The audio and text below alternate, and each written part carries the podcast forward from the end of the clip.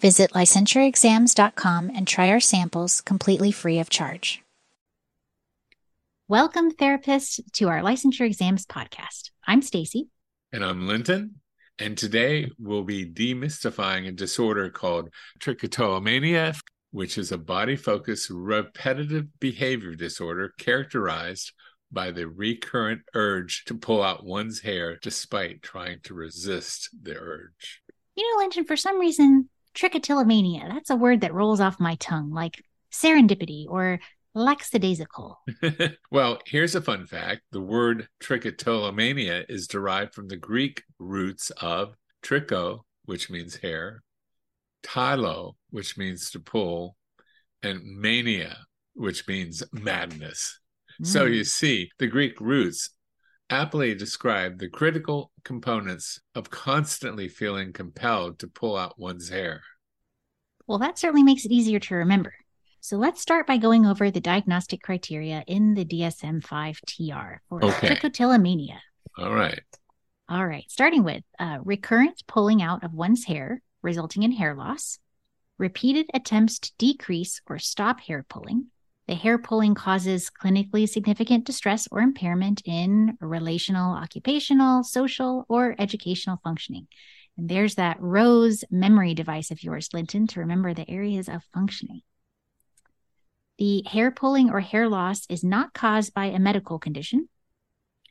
And the symptoms of another mental disorder, such as an attempt to rectify a perceived physical defect that you might see with body dysmorphic disorder, do not better explain the hair pulling. Mm-hmm. Right. And those are basically the key features that you'll find in the DSM 5 TR. Trichotillomania tends to develop when? So it often starts during early adolescence when an individual is going through puberty. Mm-hmm. And there's some hypotheses that suggest hormonal changes during puberty might trigger trichotillomania in biologically vulnerable individuals. And the condition can persist for months or years if it's not treated. Periods of remission may occur, but relapse is pretty common. Exactly. Stress, anxiety, boredom, and depression tend to worsen symptoms.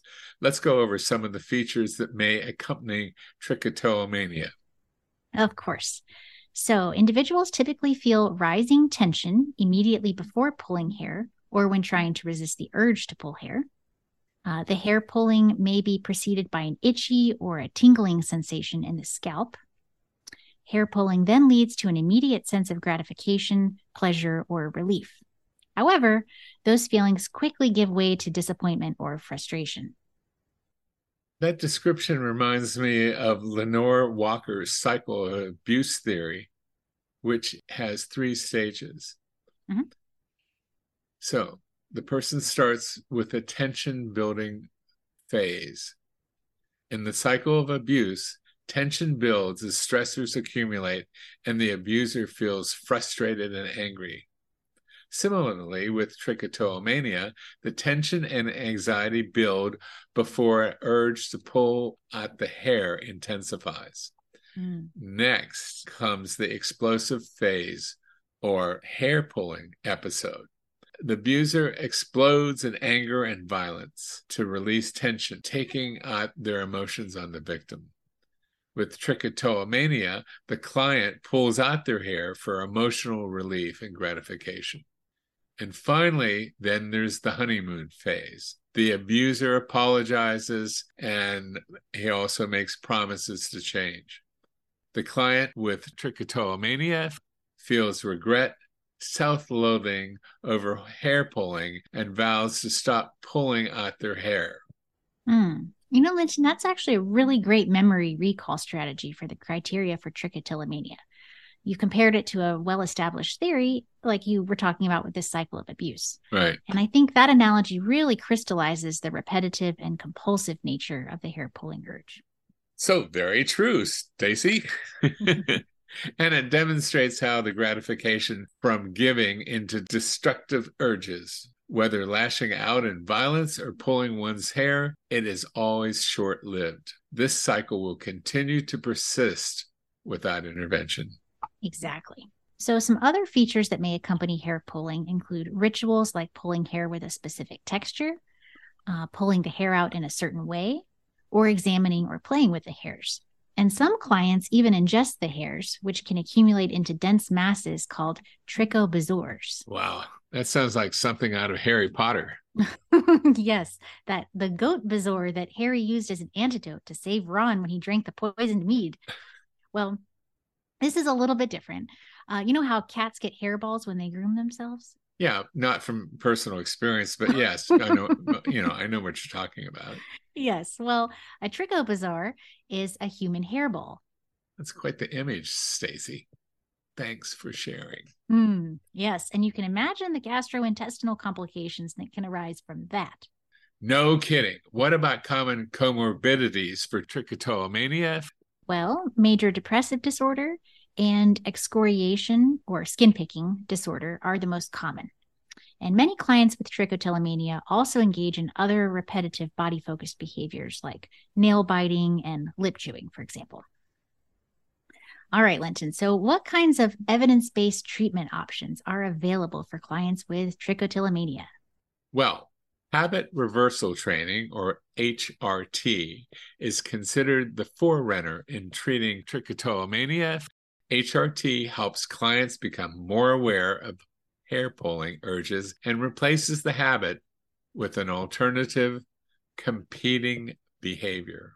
HRT operates on the premise that trichotillomania is a learned automatic behavior that can be unlearned and replaced through awareness training and competing response practice. Okay, makes sense so far. So, how exactly does HRT work? What does that look like? Well, with HRT, the first goal is helping the client to recognize the stimuli and situations triggering their hair pulling urge. This makes the habit more conscious rather than automatic. Very important. The next step is to teach the client to implement a competing response, a behavior that makes pulling hair impossible as soon as the urge strikes. Okay, so can you give some examples of these competing responses? Yeah, sure. Simple responses like sitting on your hands, wearing gloves or bandages, or squeezing a stress ball prove physical barriers, making hair pulling impossible at the moment. Another one is combing your hair instead of pulling it out. Okay, I see. So it literally provides a competing or basically like a substitute behavior to disrupt the hair pulling sequence. Exactly. The key is making the competing response as ingrained habit by repetition so that it replaces hair pulling as the automatic go to behavior when the urges arrive. Okay, well, replacing hair pulling with a competing response seems like it would be unsuccessful if you're just doing a like a one-off therapy session with the client. So right. I imagine that clients really need to practice that competing response for quite a while before it becomes automatic. That is correct. Though there isn't a set time frame, as you know, every client is different. Mm-hmm. It typically takes 2 to 4 months to build up the client's skills through repeated rehearsal until the competing response becomes automatic and naturally interrupts their pulling sequence. Mm. Over learning is vital. Clients must repeat competing response practice across multiple settings until the new habit displaces hair pulling. The first few weeks are typically the most difficult for a client, but small milestones like 30, 60, 90 days will give the client and you a good indication that the new behavior is likely on track to become well established and long term. Consistency is the key throughout the whole process. Mm, yes. And then uh, social support training, also called contingency management, is eventually added into the mix, also, right? Right. The social support training or contingency management component engages someone in the client's environment to bolster their habit of reversal training. Mm-hmm. This support person is coached to provide positive reinforcement every time the client successfully utilizes their practiced competing response to interrupt the hair pulling. Additionally, the support person generally draws attention to early cues or warning signs that indicate that escalation is building so the client can deploy their competing responses. Mm, I gotcha. Okay, so this could be like a spouse or someone that lives in the same household or something, someone that could mm-hmm. be the person to help reinforce the client, you know, what they're doing correctly, and then also kind of let them know when there's a little red flag they need to be aware of. Right, right. Okay. So, another behavioral intervention that can be added to the mix is something called stimulus control strategies, which are used to reduce exposure to triggering cues and make engaging the actual hair pulling behavior more difficult. This is where you're going to work with the client to minimize their exposure to environmental and situational triggers that are contributing to the hair pulling compulsions. Common example is, you know, if watching TV is identified as a trigger that precedes hair pulling urges, because it's kind of a mindless activity, Mm-hmm. Have the client remove TV access during high risk times. Eliminating triggers disrupts conditioned cues associated with the hair pulling habit. Another strategy is to make the hair pulling more difficult to perform. So, how about having the client wear fake long nails, for example, Linton? Well, you know, you would think that would help, but I saw a lady at Publix with two inch long nails who didn't oh, seem any trouble with fine motor skills. She was typing on her phone and grabbing items off the shelves like she spent a lot of time there. Ah, yes, like someone we know, Linton. well, that is a good point. Maybe some thick gloves or mittens might be a better option.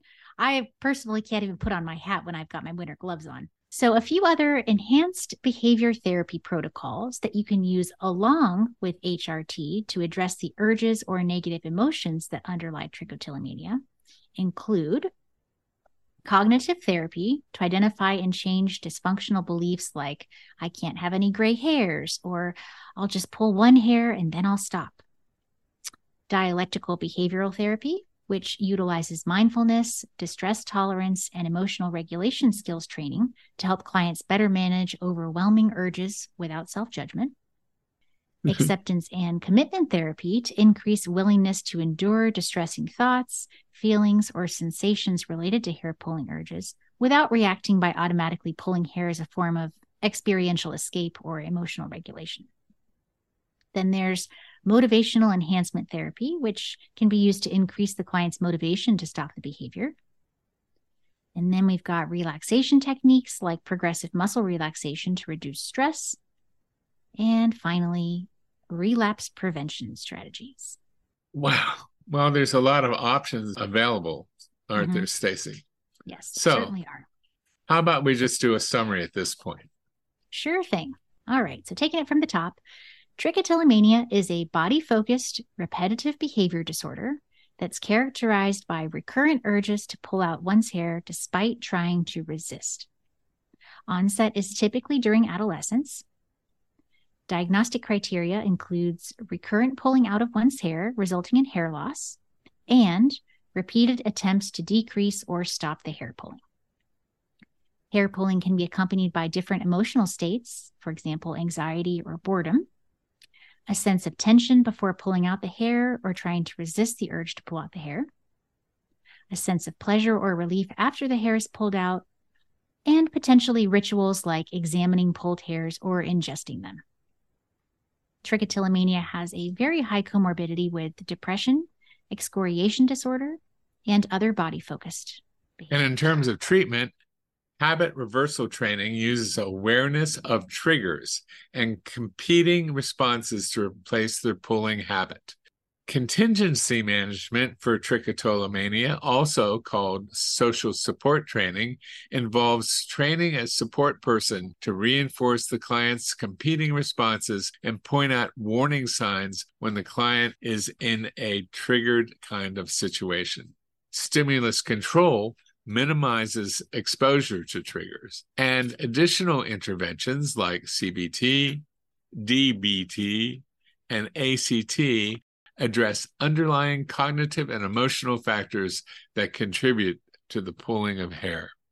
Well, it was great getting you all up to date on trichotillomania for your exam. Thanks for all of your service and dedication, making the world a happier and healthier place. And as we always say, it's in there. It's in there.